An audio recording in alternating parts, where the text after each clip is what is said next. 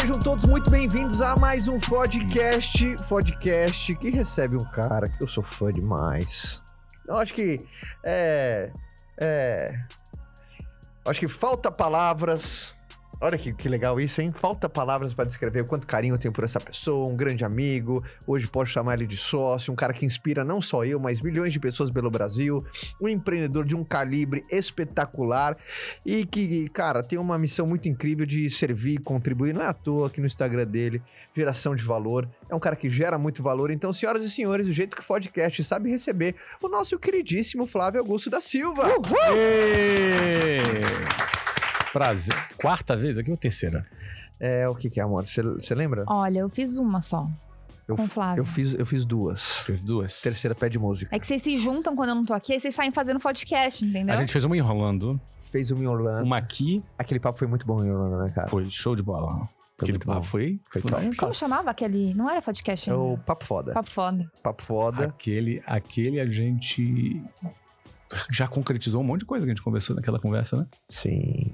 Tá mandando, Interessante, né? Tá acontecendo, né? Mas aquela conversa, depois uma contigo, depois uma com vocês dois, essa é a quarta. Quarta. Aí, Sou da casa veio agora. aqui e pede música. Uma, mu- uma música rápida que você gosta, Flávio. Ih, Rápida. cara, uma música. Eu sou Uma- fã do YouTube. A Ah, banda do YouTube. Pode pegar aí as, as músicas todas dele. Toca todas. Toco. Toco também. Que legal, cara. E Isso. tipo da banda, né, cara? Como começou sua paixão com música, assim, É, de vamos, come- tocar? vamos começar de Cara, trás pra começou- frente. Vamos começar com outra coisa, vai. Que a galera que te acompanha vê que você toca. É, ah, começou que eu comecei a vender. é, Não, não, brincadeira, brincadeira. eu vendia flauta. Comecei tocando flauta com 7 anos de idade. Não tinha venda nenhuma a nessa gente época. leva não. o papo pra venda, né? A gente tenta, mas não consegue, né? Mas aí, Essa é a única estabilidade que existe. né? essa é a única, vendas. então a gente comecei tocando flautinha doce quando eu tinha 7 anos de idade. Você tá falando sério ou você tá zoando? Sério? Ah, é sério? Tô falando sério. Isso, isso, isso. Aí tinha, tinha uma epidemia de flauta doce na época, todo mundo tocava. Aquela da Yamaha? É, amarra, Branquinha. exato. Só que aí eu, é, aconteceu uma coisa, eu pegava ela e tocava com um monte de música, assim, do nada, sabe? Era uma coisa assim, meio natural minha mesmo. Eu, eu, eu, eu conseguia entender que as notas mais agudas, eh, eu visualizava na minha cabeça, era para cima, as mais graves era para baixo. Então eu conseguia perceber quando as notas ficavam mais agudas ou mais graves, e aí eu rapidinho, rapi- rapidamente eu associei a- as posições ali da, dos, dos dedinhos ali na, na flauta, e aí tocava as músicas todas. E aí as pessoas começaram, bom, esse, esse garoto tem jeito pra música, não é? Aí eu fui pra banda, sabe aquelas bandas marciais na, na, na escola? Sim. Qualquer de Aham, vocês aham. tinham isso? Aquelas bandas? Tinha. Desfile de 7 de setembro. Tinha, eu já desfilei 7 de setembro. aham, Já, né? Então, Sim. eu passei por todos os instrumentos da banda. Todos, todos, sem exceção. Todos eles, todos. Eu fui pro os de percussão, a, a- aquela que era mais de. Uma percussão que era mais melódica, trompete. to- passei por todos os instrumentos. Em dois, três anos passei por todos os instrumentos. Toquei todos os instrumentos da banda.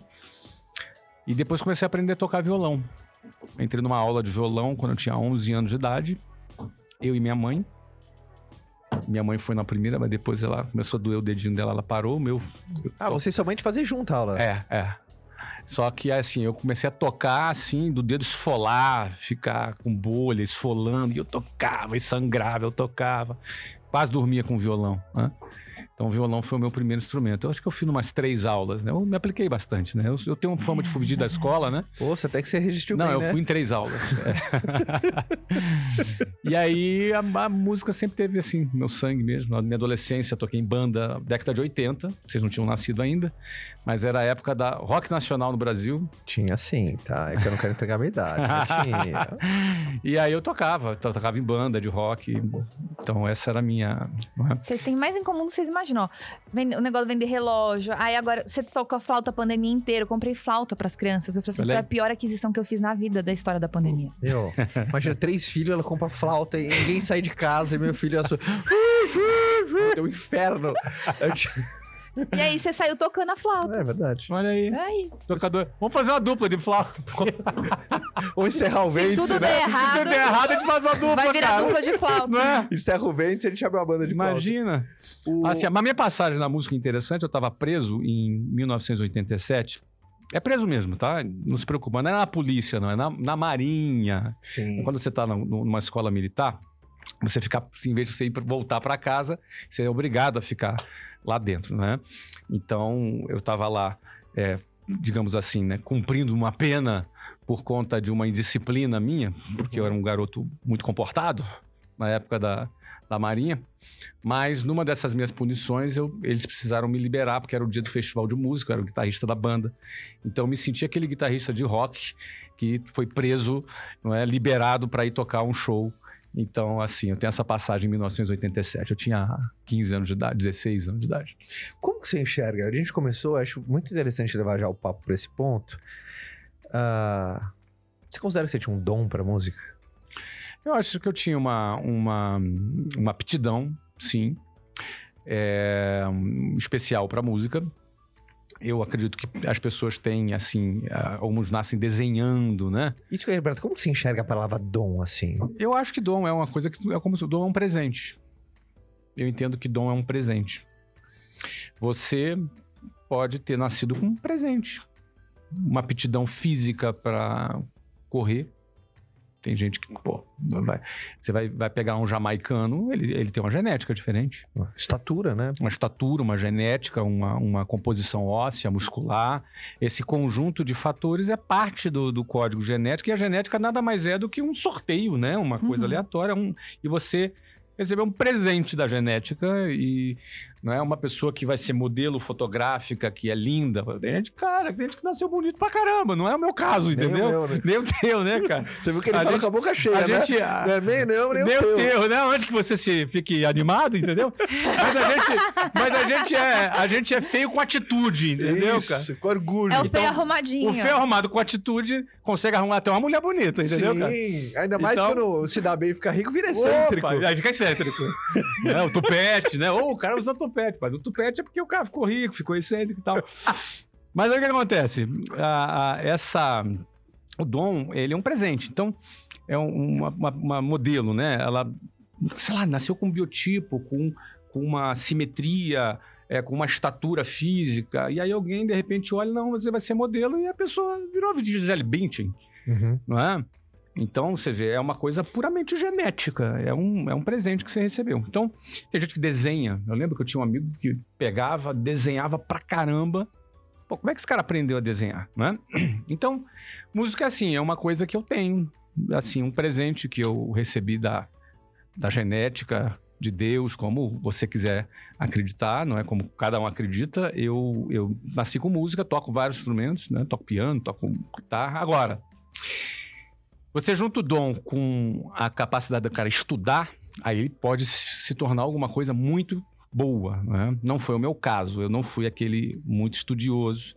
Eu poderia ter me tornado um grande músico, assim, se eu, se eu tivesse me dedicado mais a, a estudar música. Mas como minha vida foi para uma outra direção, ali com 15 anos eu comecei a estudar para concurso, ir pra, fui para uma outra direção.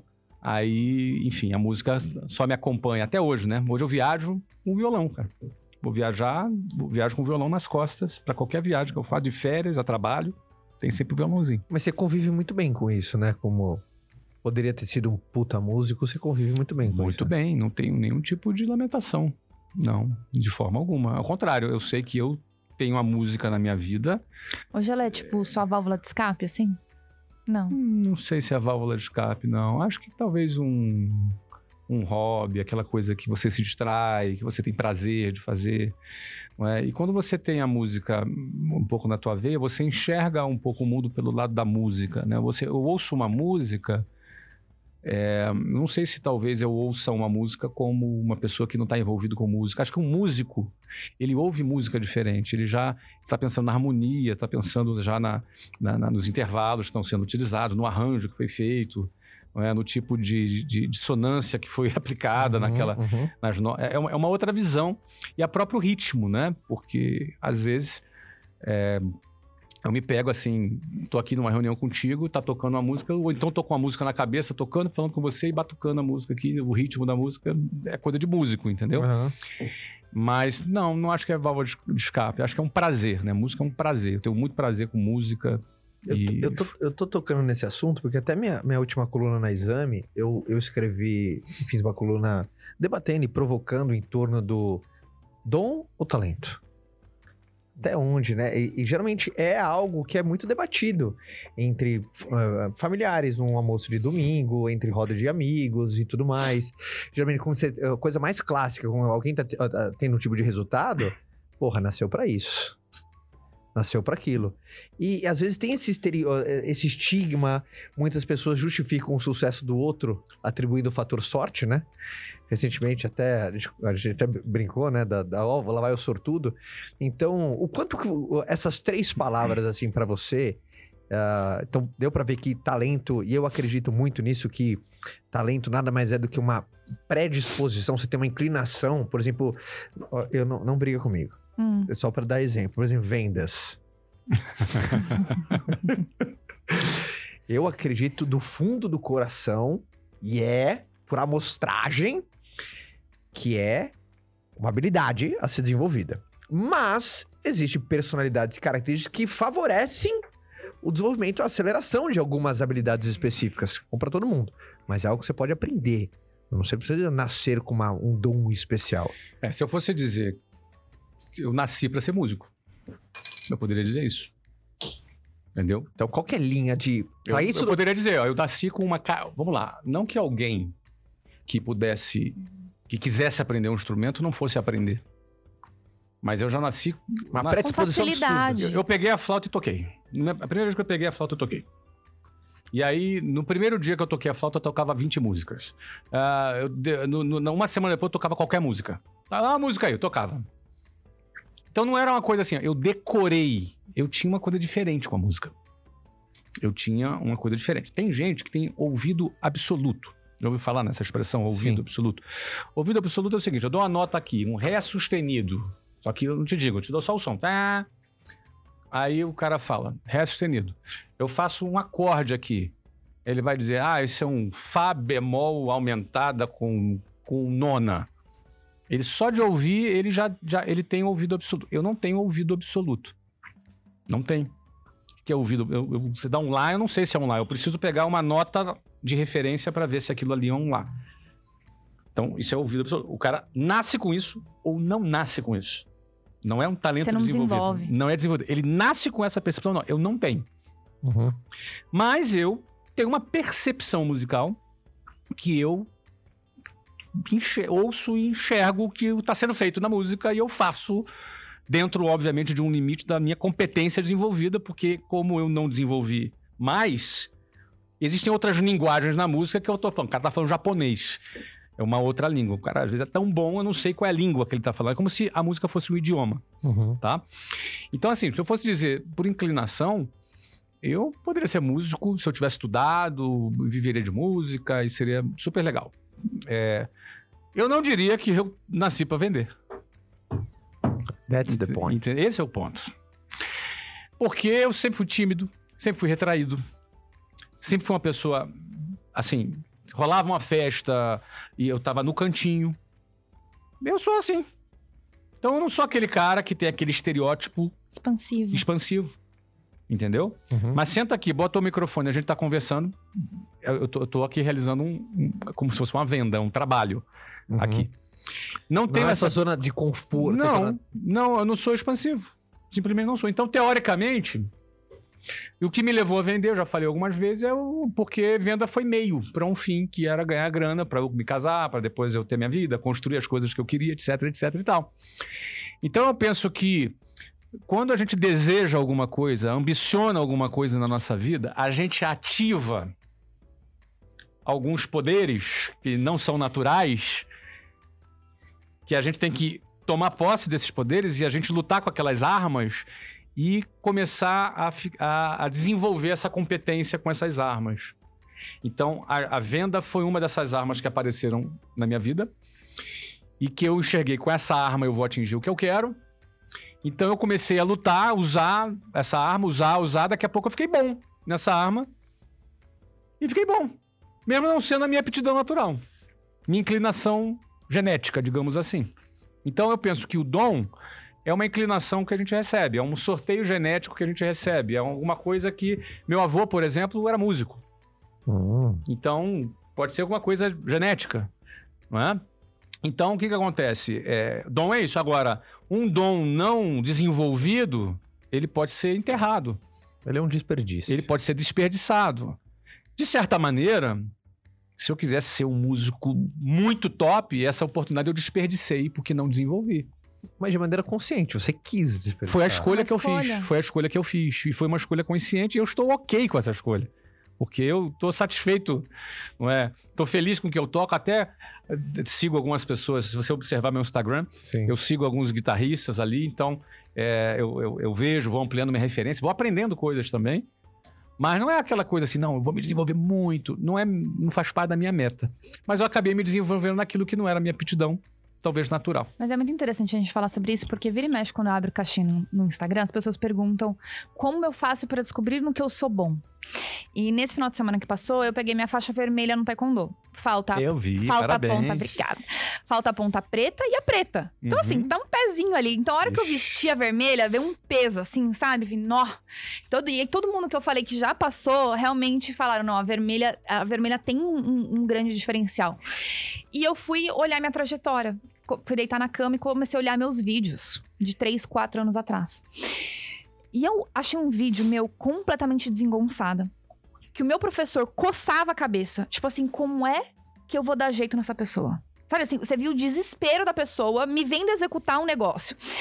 E aí, mostrei toda a minha trajetória. E em fevereiro, a gente foi pra um grupo de amigos pra Costa do Sauípe jogar. Todo mundo foi jogar tênis, me enfiei no meio da quadra. Eu não conseguia acertar uma bolinha. Tem todos os vídeos, não tinha 10 segundos de vídeo que prestasse. Porque eu furava todas as bolinhas. Eu fiquei- aí eu fiquei tão pé da vida que eu falei, agora vou fazer aula. Faz dois meses que eu tô fazendo aula, uma, uma super evolução. E aí eu, eu postei exatamente sobre isso, que a gente não tem que necessariamente ser bom, que a gente não necessariamente tem que nascer com coisas prontas. A única coisa que a gente precisa é ser imparável.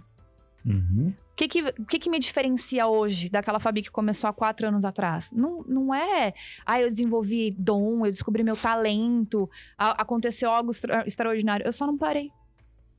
E aquela fome incansável todos os Pronto. dias de ser melhor, sabe? Eu acredito na fome que você disse. Foi aquilo que eu disse, a ambição, né? A, ambição, a pessoa está ambicionando essa fome. Porque é, essa fome te impulsiona. Te impulsiona numa determinada direção. Só ela só não é suficiente. Claro que não é suficiente. Alguém pode, ah, então pega um cara lá da favela e bota ele com muita ambição, ele vai resolver o problema dele. Não, não vai. Ele tem muitos outros problemas para resolver. Mas uma coisa é fato. Tem que ter ambição. Ela não pode faltar. Ela, sem, a, sem a vontade, não vai acontecer. A pessoa precisa ter vontade. Então, da vontade, a gente vai achar alguma solução que está a nossa, a, a- a nosso alcance. E aí pode ser que alguém ache alguma coisa que ela pode fazer na vida no meio dessa trajetória. Eu não pensei assim, vou vender e vou fazer uma carreira de sucesso de vendas e depois vou abrir uma empresa. Nunca pensei em nada disso. Eu só pensei em resolver um problema que eu tinha. Eu queria ser independente de casar. E aí a venda, opa, olha isso aqui. Aí vendi, vendi, vendi, vendi, vendi, vendi. Aí fui crescendo. Aí me tornei gerente, depois diretor, líder e tal. Formei pessoas. Fiquei bom naquilo. Depois eu percebi, cara, isso aqui é um negócio muito importante. Eu com 22 anos, eu pensava, como as pessoas não dão importância para vendas? Desculpa, Fabi, mas estamos falando de vendas de novo. como não dão importância para vendas? Ah, é o que a gente combinou antes. Não vamos falar de vendas hoje, vamos falar diferente. Não, não, não, Não dá. não deu. Aí, Dez minutos depois. Vendas é a coisa, mano. e aí, aí eu falei, cara, como é que as pessoas não pensam? Porque eu comecei a falar, poxa, com isso aqui, e a Luciana trabalhava na gestão financeira, pô, a gente vai começar um negócio. E aí eu não tinha grana, mas eu tinha vendas. E aí a gente vendeu. E a coisa aconteceu. Aí eu abri uma empresa. Nunca imaginei que abrir empresa, tava eu lá abrindo empresa. Tem uma pergunta também. Ah, quero ver como você pensa sobre essa palavra. Ah, você tem uma carreira, enfim.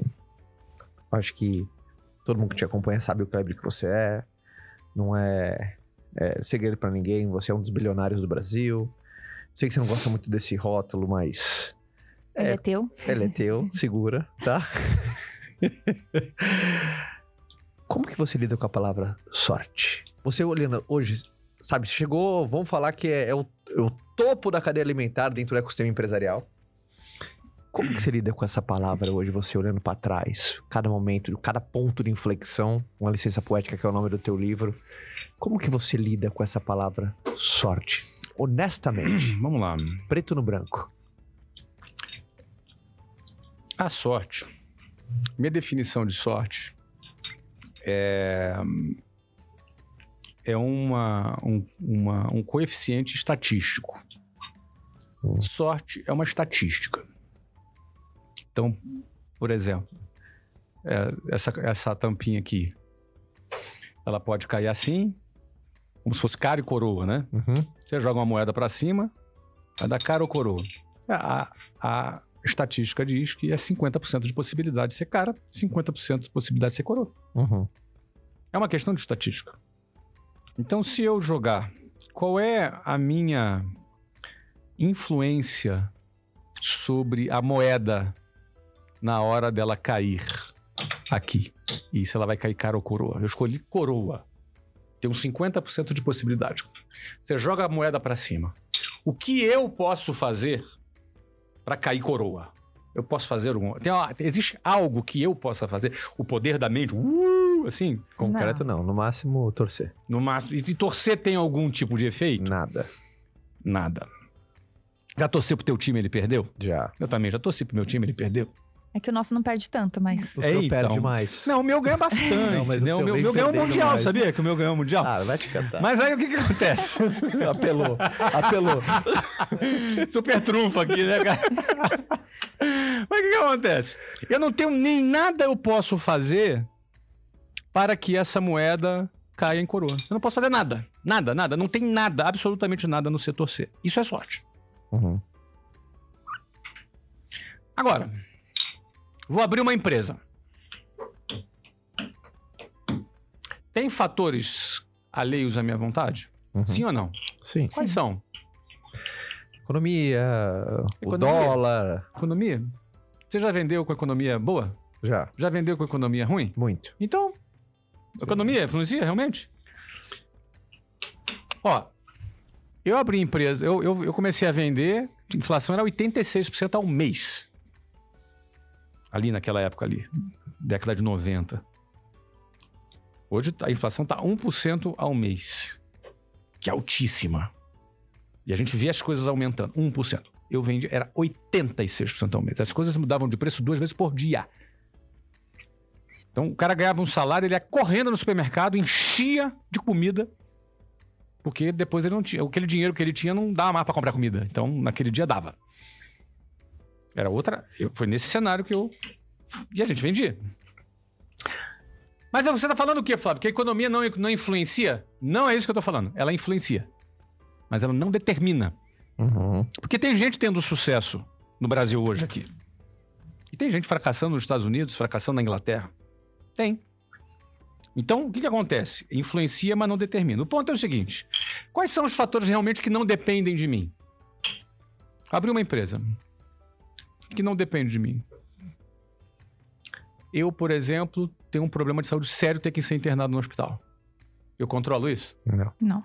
Pô, então já, já estamos falando de fatores que realmente existem. Então eles existem realmente. Uhum.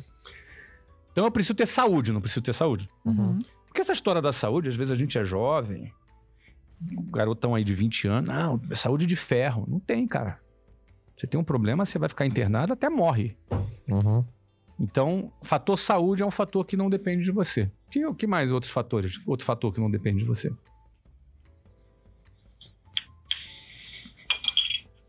Um colaborador, depende de você. O que, que não depende de mim, um colaborador? É, se influencia, não determina. O quê? A permanência dele. Sim, tudo bem, mas se eu coloco outro no lugar dele, É verdade. O resumo é: o teu sucesso depende de você. O ponto é o seguinte: se eu tiver saúde, se eu tiver saúde, que é o fator que eu entendo que eu posso até ter algum controle, mas eu não tenho absoluto controle sobre, sobre a minha saúde ou sobre esse fator, é um fator externo que tem influência, que pode me parar, que pode me travar. Se eu tenho outro fator que pode me travar é a falta de conhecimento. Alguém que não sabe vender, olha a venda aí de novo. Não foi por azar que ele quebrou. Uhum. Ele não sabe vender. Ele não tem processo de venda, ele não sabe prospectar, ele não sabe fazer. Não sabe fazer dinheiro. Ele não sabe fazer. Ele não aprendeu isso. Não ensina na escola isso. Não ensina na faculdade isso. O cara faz odontologia, se forma em odontologia, mas não sabe captar cliente. Vai ficar ele lá sentado na cadeira dele de dentista sem, sem nenhum cliente. Ele não sabe captar cliente. Ele não... Como é que eu me divulgo? Como é que eu, como é que eu capto clientes? Percebe? Então, o que, que acontece? É o conhecimento. Então, se eu tenho conhecimento, se eu tenho know-how, se eu sei vender, se eu sei reter clientes, se eu sei administrar, se eu sei gerir o meu negócio, se eu aprendi isso, o fator sorte é muito pequeno. O fator aleatório é muito pequeno. Não é como jogar uma moeda. Ah, vou abrir uma empresa. Cara ou coroa? Ih, deu certo. Me dei bem. Ih, deu errado. Não é assim que funciona. Então, até mesmo quando você tem know-how e vai fazer um negócio numa empresa, você não vai acertar todas as suas decisões. Mas você, com o teu conhecimento, você vai ter estatisticamente mais chances de acertar. Eu vou te dar um exemplo. Você jogou roleta no cassino? Aham. Já. Já. Para quem não tá acostumado com roleta no cassino, você pode apostar tudo no preto ou pode apostar tudo no vermelho. Essa é uma das apostas que pode acontecer. São 36 números, cada número tem uma cor. Isso. Preto e vermelho. Mas se você faz uma aposta, ó, vou, vou apostar no preto. Alguém pensa assim, cara, é 50% de chance. Vou botar 100 dólares no preto. Se cair, tem metade das, das dos negocinhos são pretos e metade são vermelhos. Se cair no preto, você dobra. Você ganha 100 dólares. Você, você recupera os teus 100 e ganha mais 100. Delícia é quando dá o zero, né? Lá no. o verdinho. Então, aí o cara pensa assim, um espertão. Tive uma ideia. Minha ideia é a seguinte. Vou- Quem nunca teve essa ideia na roleta, hein? Quem, Opa. nunca, quem nunca foi o gênio que teve essa ideia na roleta? Vou botar 100 dólares no preto. Se eu perder, eu boto 200. Se eu perder, eu boto 400. Se eu perder, eu boto 800. Se eu perder, eu boto... Uma hora eu vou ganhar, porque é 50%. E quando eu ganhar, eu recupero tudo e ganho 100. E começo tudo de novo. Quem nunca, quem nunca foi o gênio que teve essa ideia? Só que estatisticamente, matematicamente, a tua chance de ganhar não é de 50%. É de 49, 8, vírgula alguma coisa. Por quê? Porque tem um zero. Significa Vai dar o zero. uma hora vai dar o zero e Aí todo mundo perdeu. tudo. E aí a casa, estatisticamente, a casa sempre ganha. Estatística é assim, a matemática é- funciona dessa forma. Então, por exemplo, quando eu vou tomar uma decisão de negócio, pela experiência que a gente tem, o conhecimento que a gente tem, a gente vai errar menos. Então, você vai tomando as decisões. Então, sorte é uma estatística. E quando você ganha conhecimento, quando você ganhou conhecimento e ganhou know-how para fazer aquilo, aquela situação, a estatística passa a estar ao seu favor. Você vai, vai tomar decisões erradas, mas a maioria você vai acertar. E se você erra algumas coisas, mas acerta a maioria, isso é suficiente para você ter sucesso naquilo que você está fazendo. Muito E se você João. tem sucesso naquilo que você está num negócio, abre um negócio, vai faturar milhões de reais. Talvez não seja bilhões, mas milhões você vai, você vai faturar. A estatística está do teu lado, a sorte está do seu lado. Ou seja, a sorte ela não é uma, uma- um sorteio aleatório que não depende de mim. A sorte é um conjunto de habilidades que eu posso desenvolver, que eu posso dominar, para que a estatística esteja a meu favor. E aí, no médio prazo, eu vou sempre vencer. Legal esse ponto de vista, né? Eu, se- eu sempre vi muito a sorte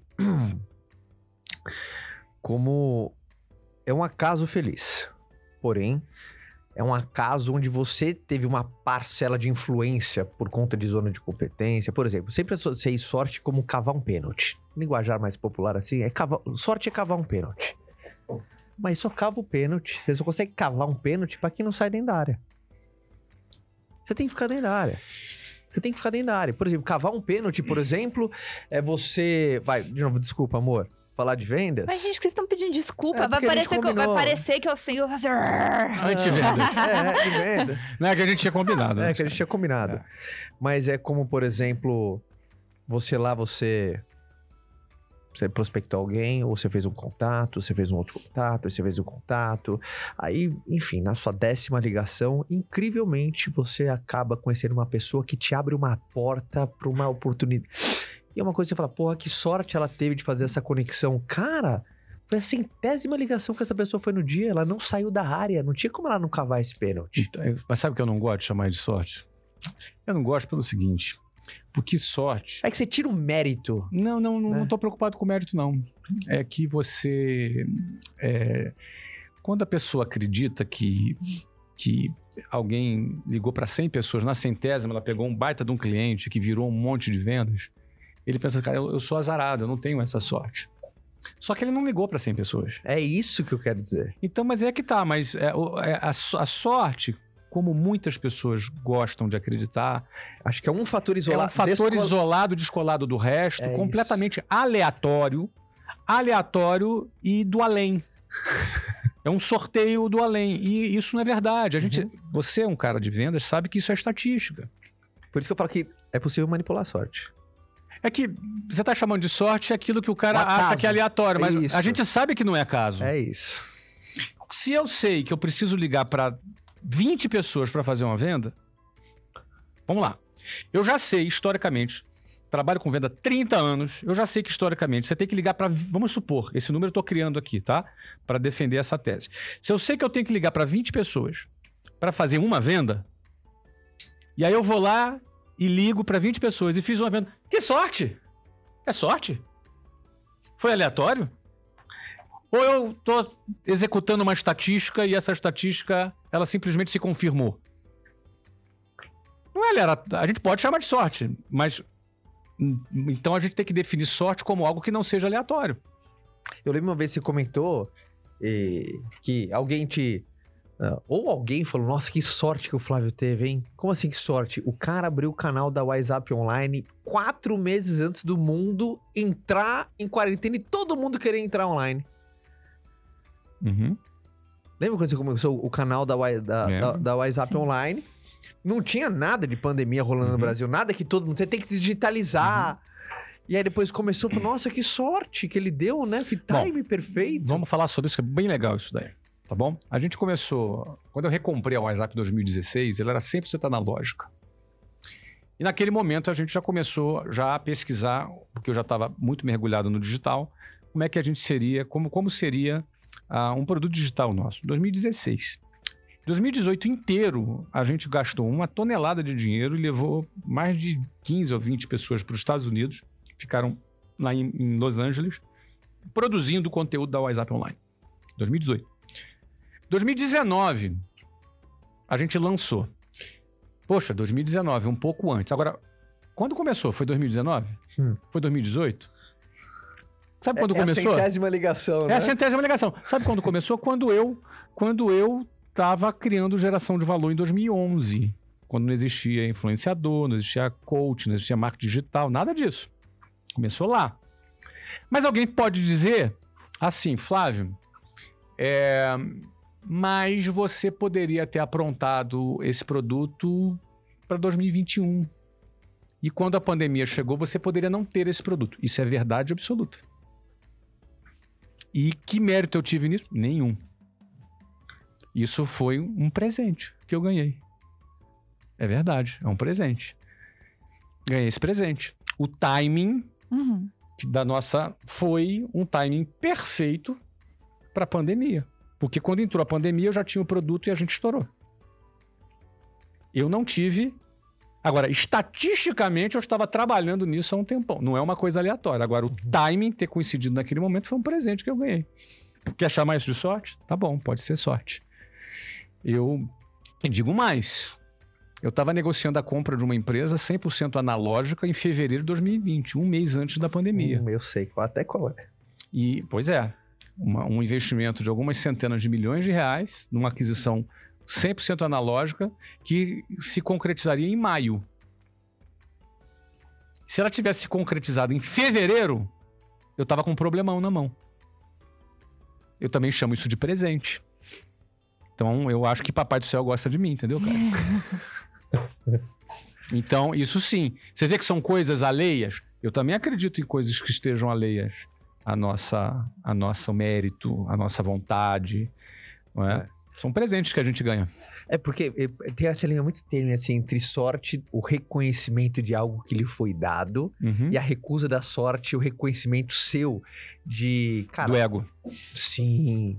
Sabe, era aquela coisa Eu? não. Foi conquistado. Porque ah, várias vezes alguém já apontou dele e falou sorte pra mim e nos machuca. Não, é que nos machuca, mas você viu que foi na, foi na tentativa de desmerecer o teu mérito. É, tem gente que usa isso nessa tentativa. Mas eu, na Não, boa, E também é uma forma da pessoa se colocar numa posição assim, eu não tenho essa sorte. é, eu não consigo. Porque ela é uma coitada. Não, ele só conseguiu porque ele tem sorte, não é porque ele tem É capacidade. uma justificativa da sua incapacidade Exato. você colocar um fator para algumas pessoas místicas, para outras religiosas, um fator externo. Isso é uma coisa tem interessante. Eu, eu poderia ter toda a minha capacidade, conhecimento, know-how, tudo isso, mas o meu timing não ter me favorecido. Agora, o que, que aconteceria se eu não tivesse aquele produto pronto quatro meses antes? O que ia acontecer é que eu ia aprontar ele nos quatro meses seguintes, ia gastar uma grana a mais, ia deixar de faturar alguma coisa, mas chegaria no mesmo lugar. Sim. Como muitas outras empresas tiveram que fazer. Como muitas outras empresas tiveram que fazer, como eu mesmo já tive que fazer em outras situações. Então, nesse momento, o timing me, fa- me favoreceu. Entendeu? Agora, quando você tá no jogo, quando você tá fazendo as 100 ligações, a sorte acontece também. Esse é o ponto, entendeu? Então, isso me ajudou a eu, eu, eu, eu me antecipar um tempo e ter faturado um pouco mais. Mas se não tivesse esse produto, a gente teria feito quatro meses depois. Entendeu? Uma pergunta pra vocês. Venho falando disso bastante pro Caio, da dificuldade das pessoas delas se manterem saudáveis. Porque as pessoas, elas vendem, elas trazem dinheiro pra casa, mas a falta de capacidade, de conhecimento, de gestão é tanta bagunça que a pessoa não, não consegue transformar aquilo que entra numa forma produtiva de fazer mais. E como é que vocês hoje, né, que trabalham de forma muito interessante, com muito conhecimento, com muita aplicação, como que vocês podem ajudar a galera que tá ouvindo a gente nessa questão de duplicar gestão, ensinar gestão para que eles consigam transformar essa entrada que tudo que as pessoas aprendem no Vence, por exemplo, traz dinheiro para dentro, mas conseguir reverter isso em uma coisa bem administrada e que tenha a longo prazo, Só sabe? traduzindo a sua pergunta. Você tá falando assim, aquela pessoa que aprendeu a vender, aprendeu a ganhar dinheiro. Vende muito, mas nunca tem dinheiro. Tá sempre enrolado. Exato. Conheço muitos assim. e aí? A, a capacidade de gerar dinheiro é diferente da capacidade de gerenciar o dinheiro. São duas capacidades diferentes. Algumas pessoas têm as duas. Outras têm só uma. Outras têm nenhuma. Então, vamos lá. O cara que conseguiu a capacidade de gerar dinheiro, ele pode ser que ele não tenha capacidade de, de gerir o dinheiro. E isso é, tem uma certa frequência. Eu já vi muitos casos. Já tive casos de é, executivos que trabalhavam comigo. Estou lembrando de um agora que eu lembro que ele ganhava hum, 2011. Cara, 11 anos já faz isso, hein? 2011 eu lembro de eu na casa dele, conversando com ele, com ele, com esse executivo e a esposa dele. Ele ganhava ali uns 35 mil reais em 2011. Seriam uns 50, 60. Sei lá, não sei. Talvez, é, talvez não, talvez 70, Talvez até mais. é, 70, 80 hoje. Eu lembro hoje, ele ganhava uns 35 pau, mas gastava 40. E eu lembro da expressão da esposa dele na minha frente falando: não tem mais nada que a gente possa cortar aqui. E é uma cena muito interessante porque, como alguém, imaginando hoje, ganhando 70 mil reais de salário, pode achar que gasta 80 e que Não tem nada para cortar. Como pode, assim? Se você for pensar na renda média do brasileiro, se for pensar na renda média do- do- das pessoas da idade deles, eles tinham cerca de 30 e poucos anos, eram jovens. Como pode isso? É? Então tem gente, por exemplo, que é, é muito fácil o cara ganhar. O cara ganha 5 mil reais por mês e gasta tudo. Não dá pra nada. Aí ele recebe um aumento para 8. Aí gasta os 8. Aí ele pensa assim, cara, o dia que eu ganhar 15, minha vida tá resolvida. Uhum. Aí ele ganhou 15. E gasta tudo. O cara vai trocando a marca das coisas, né? Aquela roupa que ele comprava na Zara, por exemplo, já é feia. Agora ele quer comprar na Louis Vuitton. Pronto, já matou pra caramba. Nada contra uma marca bacana. O cara pode. Então a pessoa vai trocando a marca, troca a marca do requeijão, troca a marca do, do biscoito, troca a marca, troca o tamanho do apartamento, a marca do tênis, do relógio, e de repente ele tá ali. É... Então, no fundo, é como se, por mais que ele ganhe, ele sempre tem um defeitozinho aqui no consumismo dele que ele vai gastar mais. Eu tive o privilégio de ter a Luciana do meu lado, que a Luciana sempre foi a gestora financeira. Eu acredito muito na parceria de quem tem competência de gerar dinheiro junto com quem tem competência de gerir o dinheiro. Inclusive numa empresa. Eu acredito muito em dois sócios é, de uma empresa, geralmente quando a gente orientava uma franquia, eram geralmente dois sócios. Eu acredito muito assim, um cuidando da venda, o outro cuidando da gestão. Eu acredito muito nessa parceria. Eu acho que o ideal, o mundo ideal, Fabi, para aquele cara que ganha, que gera dinheiro, se ele tiver um parceiro ou uma parceira que se responsabilize pela outra parte. E que esses dois caminhem juntos e façam pactos, acordos, e que esses acordos sejam cumpridos. Sabe aquela que, ah, amor, cheguei aqui, comprei, era uma oportunidade única, já viu isso? ele, ele chega Tava em, na promoção. Tava na promoção. Tem que ter disciplina, tem que ter orçamento, alguém que cuide do orçamento. Porque geralmente o cara que ganha grana, ele, é, ele, ele sempre pensa que ganha muito mais do que ganha de fato. Geralmente ele tem ganho variável. Ele, ele, é pior ele, ainda. É pior ainda porque ele pensa assim, quer ver? Ele ganha em média 7 mil por mês. Só que tem mês que ele ganha 5. Tem mês que ele ganha 9, mas a média é 7. Para mim, o maior inimigo do enriquecimento é estilo de vida.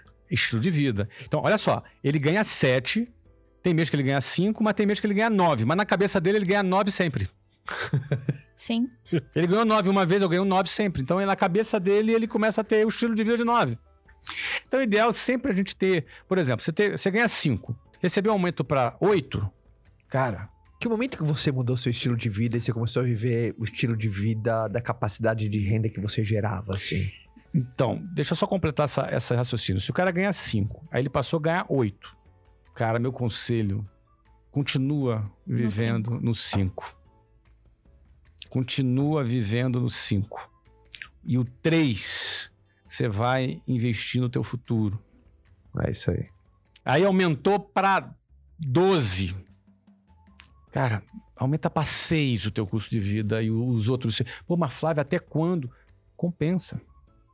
Isso é um estilo de vida. Tem gente que se preocupa muito em parecer rico. É verdade.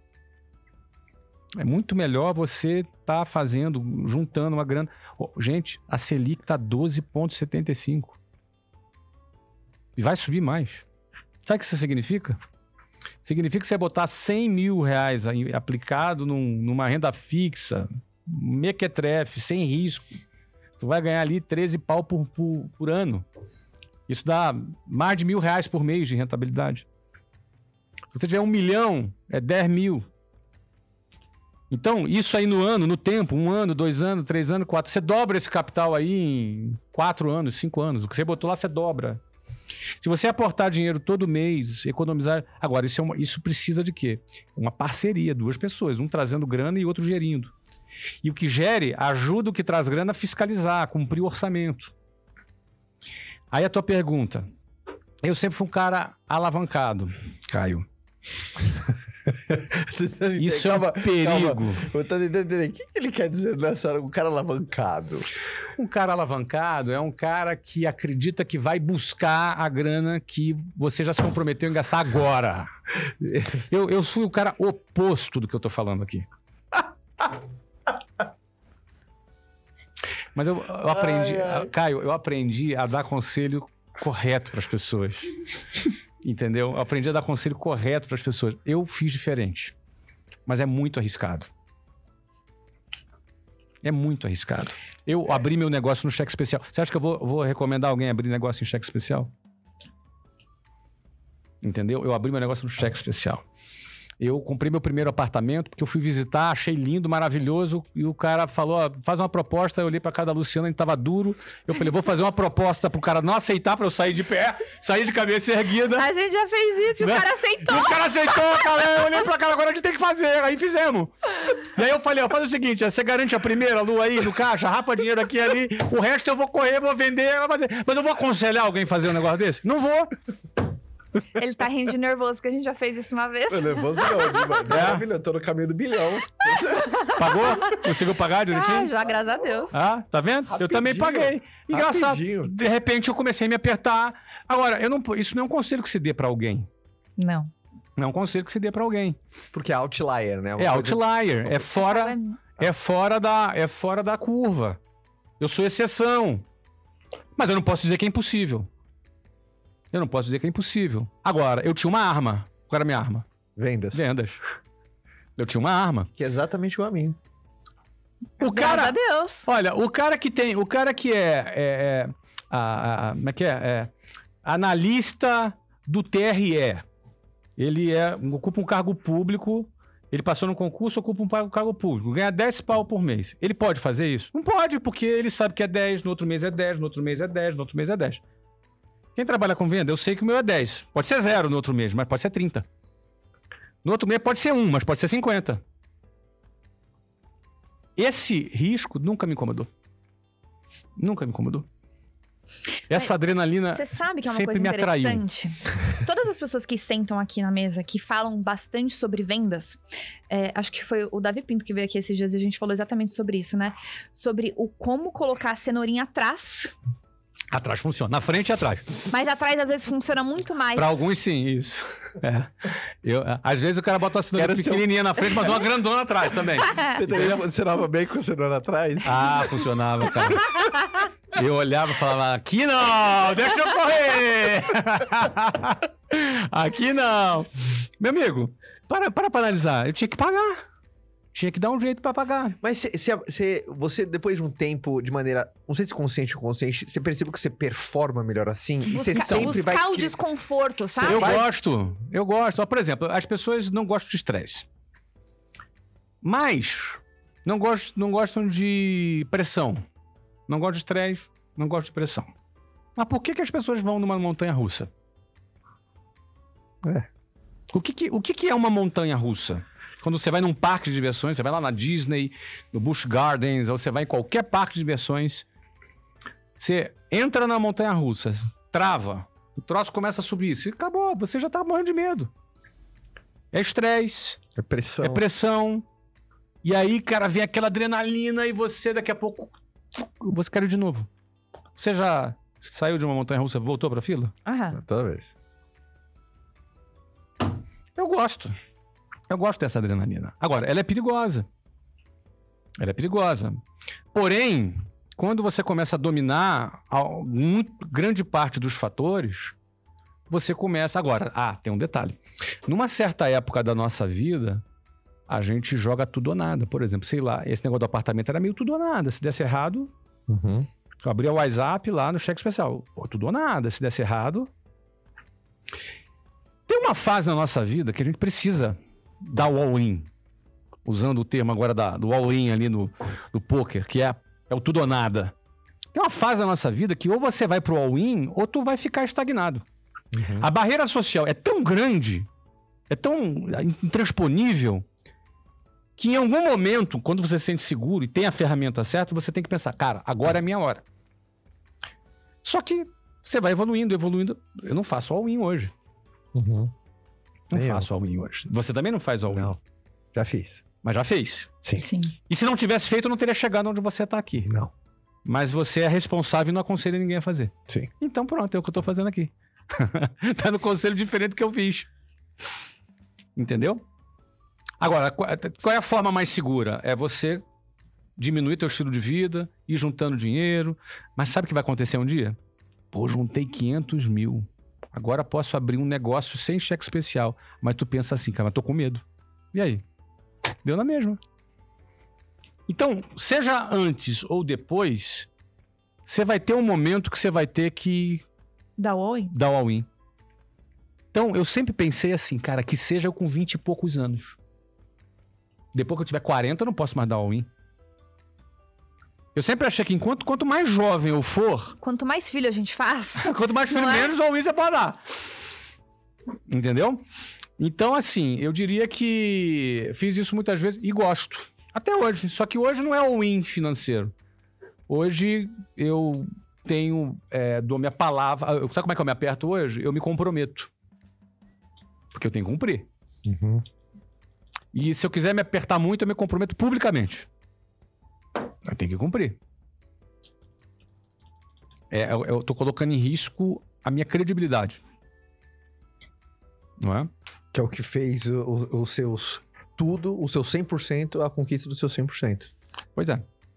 Eu gosto, eu gosto dessa adrenalina e só recomendo que as pessoas é, não tentem fazer isso em casa. Ah, ou, se quiserem fazer, é, entender que tem que ter a ferramenta na mão. Eu dominava vendas quando abria o WhatsApp no cheque especial. E eu precisava, eu lembro na época, eu só precisava vender seis vezes menos do que eu já vendia para dar certo. Vocês que trabalham com vendas, Uhum. pô, você está acostumado a vender um volume.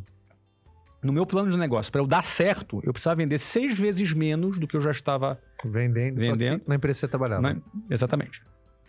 Ou seja, se eu vendesse seis vezes menos, eu dava certo. Aquilo para mim me parecia muito fácil. Então, essa loucura, entre aspas, ela era menos loucura do que parece contando Sim, de fato para mim, sim. porque eu já eu tinha, eu não Você tinha dominava. isso, eu não tinha o capital financeiro, mas eu tinha um capital intelectual muito a meu favor. E eu estava muito seguro. E eu nunca vendi menos do que aquela meta naqueles meses todos que aconteceram. Então a gente cresceu rápido, e depois abriu São Paulo, e São Paulo estourou, e aí foi acontecendo. Teve escola que eu abri que não deu certo. E se você olhar pra essa ótica, tem gente que é loucura ao contrário. O cara, financeiramente, ele é robusto, ele tem uma estrutura. Mas não tenho conhecimento. Não sabe, pra mim é mais loucura ainda. É, ele acha que a grana só vai bancar. E aí ele vai torrar, torrar, torrar, torrar, torrar até cansar. Aí fecha o negócio. 80% das empresas quebram antes de completarem 10 anos de existência. 80%. A maioria esmagadora das empresas fecham. Então, assim, o, a- o empreendedorismo é muito legal, a- abrir uma empresa e dar certo é muito bacana, mas vamos olhar para a estatística. 80% fecha em menos de 10 anos. E por falta de conhecimento. Grande parte por falta de conhecimento. Alguns falam, mas por falta de fluxo de caixa. Sim, mas se tivesse o conhecimento, geraria o fluxo de caixa e não precisaria fechar. O ideal, mundo ideal é ter um- um- uma, uma- uma boa grana para abrir um negócio e bastante conhecimento. Esse é o mundo ideal. E onde hoje vocês acham que as pessoas podem buscar esse conhecimento? Porque, vamos falar a real, faculdade não ensina isso. E aí, onde as pessoas quebram, porque elas vão pra vida. E É. nem sempre elas conseguem tirar da vida a tempo suficiente de conseguir fazer dar certo, né? É, a faculdade prepara a pessoa para ter um, para entrar no mercado de trabalho, para ter uma posição numa empresa, no mercado de trabalho. É- é- essa, é, essa é a finalidade da faculdade. E diria até que parte delas consegue isso e outra parte nem isso consegue. É? para empreender, não existe assim uma, uma forma estruturada não, então eu também não acredito que alguém vá aprender a empreender sentado no- numa sala de aula Ou lendo livro. ou lendo um livro. É, isso pode ser bom, uma aula, pode ser bom um livro, mas não penso que isso seja o principal. Na minha visão, experiência, vendo gente empreendendo, ajudando franqueados a empreender, porque foi uma coisa que eu fiz muito, né? Ajudei, treinei franqueados. Era um cara que não tinha noção de nada e ali aprendia e, e empreendia naquele modelo que a gente oferecia. Ah, eu percebo que o campo de batalha é a melhor escola, a prática é a melhor escola. E, sobretudo, vendas. Tudo começa com vendas e se complementa com gestão. Por isso, a dupla. Quem quer empreender, ter uma dupla de gestão é fundamental. Ah, eu sou um cara de gestão, então você precisa arrumar uma dupla de vendas. Dois caras de gestão vão ficar gerindo as formigas passando em cima da mesa e não vai ter cliente, vai estar olhando um para cara do outro e vão quebrar. Dois caras de venda abrindo um negócio, vão encher de cliente e os clientes querendo matar ele porque ele não consegue entregar o produto e ele não, não, não tem uma boa gestão financeira, não vai conseguir pagar funcionário, o negócio vai quebrar também. Agora, o cara não tem nem venda, nem gestão, aí, meu amigo, não consegue nem abrir empresa. Sim. Então, ah, eu sou um cara de vendas, eu garanto a, a receita. Você precisa de um cara de gestão do lado. Sou um cara de gestão, precisa de uma pessoa de vendas do outro. Ah, mas eu sou um cara de gestão, posso contratar um vendedor? Vai ser refém dele. Vai ser refém dele. Você deve ser um dono de empresa que vende. E aí sim, você vai ter profissionais que trabalham com você. Olha só, eu tenho profissionais de vendas maravilhosos que trabalham comigo há mais de 20 anos. Mas eles sabem que é, se eles não venderem, eu vendo. Eles sabem que se eles não performarem, eu vou pegar na mão para performar, porque eu não vou deixar a peteca cair. Eles sabem disso. E é importante que eles saibam disso. Porque por mais profissionais e comprometidos que eles sejam, é importante ele saber que o, que o chefe dele tem bala na agulha, entendeu? É, do, é da rua. É da rua. Porque é, quando ele percebe que o chefe dele não é da rua, é do ar-condicionado, aí ele tá folgadão. E o ser humano precisa disso. Entendeu? Então, é, é, como terceirizar algo que é um core? Vendas é core numa empresa. Core é, é parte do core business, é parte do, do, do, da, da, do coração da empresa. Então, se você tem um dono que domina o processo de venda, outro processo de gestão, a chance da empresa dar certo é muito grande. Posso aproveitar perguntando de sociedade, aproveitar agora que vocês se, vocês, vocês se chamam de sócios? Uhum. O, o- como que, na visão de vocês, o Flávio já falou um pouco, mas eu queria que vocês falassem um pouco mais sobre a importância de uma sociedade. Que aspecto? Um todo de, de um crescimento de uma empresa, de, sabe assim, em que momento que eu tenho que ter um sócio? Porque eu começo sozinho, eu já começo com um sócio. O que que um sócio Boa. agrega? O quanto que isso é importante? Tem vários tipos de sócios. Tem muitas pessoas que às vezes não querem ter sócio, porque falam, não quero dividir. Claro. Quer falar, Caio? Vou levantar e você corta. Tá bom. Ah, primeiro, acho que nunca dá para ser um fator só isolado. Por exemplo, a pessoa tem uma, uma, uma, uma habilidade complementar à sua, ela vai ter um poder de agregar num- em algo que, combinado com o seu, é o famoso 1 mais 1 vira 11. Eu acho que é um conjunto de fatores um pouco mais amplos que esse, por exemplo, contempla habilidades complementares ou até uma sinergia muito grande, mas eu vejo que é um 360, por exemplo. É, no exemplo do Flávio, o cara de gestão e o, e o, e o cara, De vendas. o cara de vendas. Mas também tem que avaliar o ser humano ali, a pessoa, quem que é esse cara, sabe, os valores desse cara, os princípios desse cara. Por mais que ele pode ter uma, uma competência incrível, mas também se não, se não, sabe, se não compartilhar, enfim, valores, eu acho que é, é sempre nesse 360 você tem que fazer ah, essa avaliação de, de sociedade, no meu caso, é muito similar, né? Um, processo de, de, de, de casamento mesmo, né? Você tem que primeiro enxergar, quando você já enxerga que, pô, eu não quero dividir, primeiro você não tá preparado, ou, ou- ou- ou, enfim, talvez até a sociedade não faça sentido. Mas eu acho que sempre num caminho de sociedade, um olhar um pouco mais amplo é o fundamental. Quantas pessoas fazem sociedade com um tipo de pessoa, um tipo de empresa, e depois começa a ter experiências amargas, não tem, não tem nada a ver com aquilo que chamou atenção. Habilidades circulares, uma parte mais comportamental, ou teve um problema mais estrutural, ou um passou a... Então eu vejo que é um, é um, é um- Não dá pra falar qual é o ponto que faz você escolher uma pessoa ter seu sócio. Eu acho que não é um ponto só isolado, é um conjunto de fatores. Você, eu concordo 100% com o seu exemplo. A sociedade é igual a um casamento. E um casamento dar certo não é fácil. Sim. A gente conhece muitas pessoas de casamentos que eram casais perfeitos que deu errado o casamento. Então, o que, que faz dar errado uma sociedade? É, alguém não cumprir sua parte, alguém não cumprir o seu compromisso, alguém não perseverar. Às vezes, a empresa pode passar por momentos difíceis e um quer desistir e o outro quer continuar. Ou seja, quando há uma divisão de, de objetivos.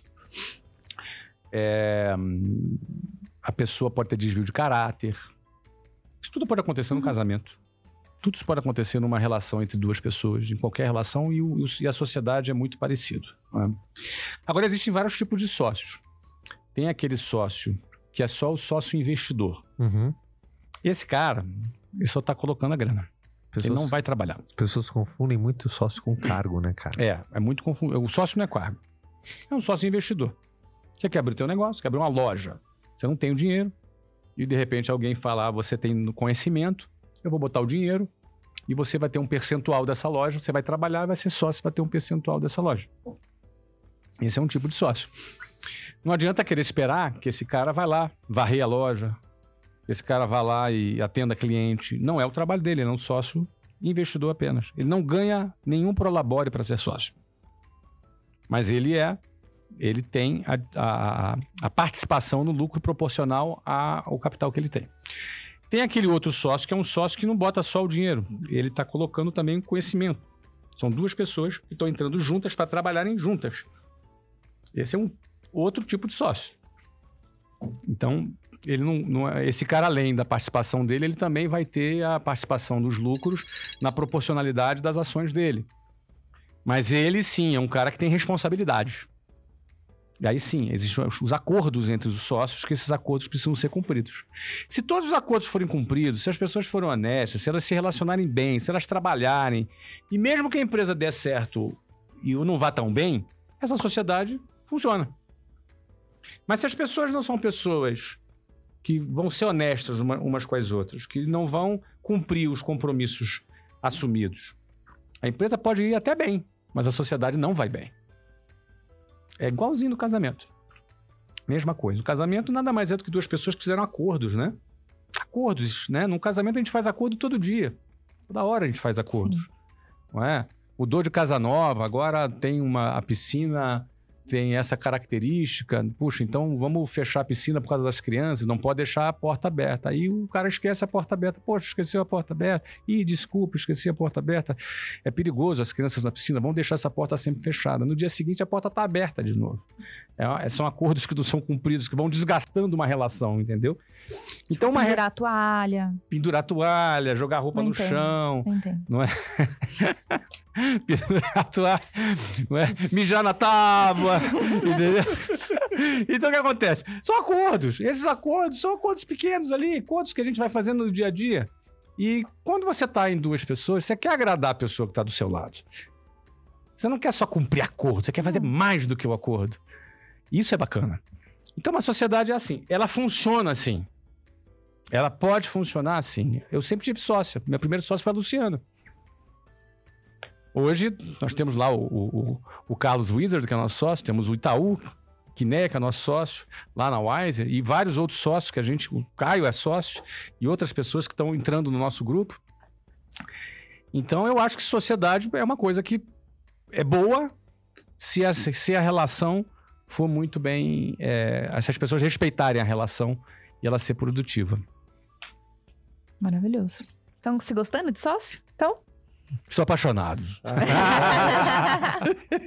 Sociedade é uma coisa. Eu já sei quando você tá falando com o Flávio, sabia? Por quê? Sua carinha muda. Ih, Aí eu falei, eu falei certeza, tá e tá mandando figurinha ainda, eu tenho A certeza. gente se entende na figurinha, né? Mas- Pô, isso é um idioma à parte. Imagina se Isso é vaza, uma arte, imagina né? se vaza um dia a nossa conversa no WhatsApp. Que isso, hein? Bom, quero mandar um abraço pro Thiago Brunet aqui. E aí ninguém entendeu nada, né? É, Todo figu- mundo boiando aqui, Tem né? uma figurinha divertida do Thiago. Mas a gente não pode falar A agora. gente dele é maravilhoso. Bruno, um beijo pra você. Adorei o papo, viu? Acabamos. É. Ah, que pena. Adorei o papo demais. Sempre, sempre que o Flávio vem aqui, provocações, bons insights, boas ideias. Ah, Lembrando todo mundo que podcast sempre às segundas-feiras, logo no comecinho da manhã, às 6 horas da manhã. E no YouTube também ao meio-dia. Lembrando que tem um- o, o perfil oficial do podcast no Instagram, fod.cast. E você que tá ouvindo nas plataformas de streaming ou no próprio YouTube, tá vendo no YouTube, deixa sua curtida, você ajuda a gente a espalhar a mensagem.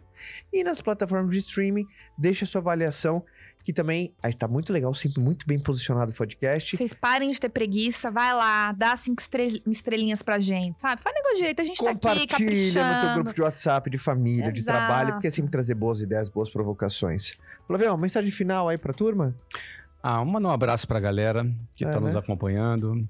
Dizer que é um prazer estar com você aqui, com a Fabi. Um prazer muito grande. Time que tá aqui, ó. Palma pro time! Que massa que tá aqui.